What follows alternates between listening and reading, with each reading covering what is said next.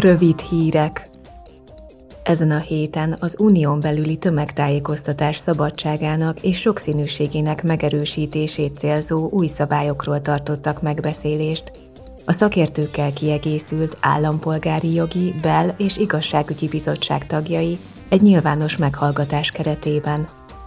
A meghallgatás résztvevői üdvözölték az Európai Bizottságnak e témában kidolgozott szeptemberi javaslatát, és szorgalmazták a jogalkotási folyamat mielőbbi lezárását, tekintettel a tömegtájékoztatás szabadságát és sokszínűségét fenyegető külső és unión belüli veszélyekre.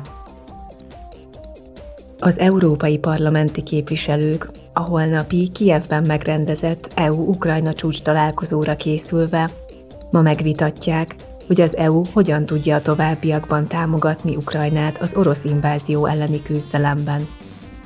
A csúcson a két fél vezetői várhatóan a kievi kormánynak nyújtandó pénzügyi és katonai támogatásról, valamint az Ukrajna uniós csatlakozásához szükséges további lépésekről egyeztetnek majd.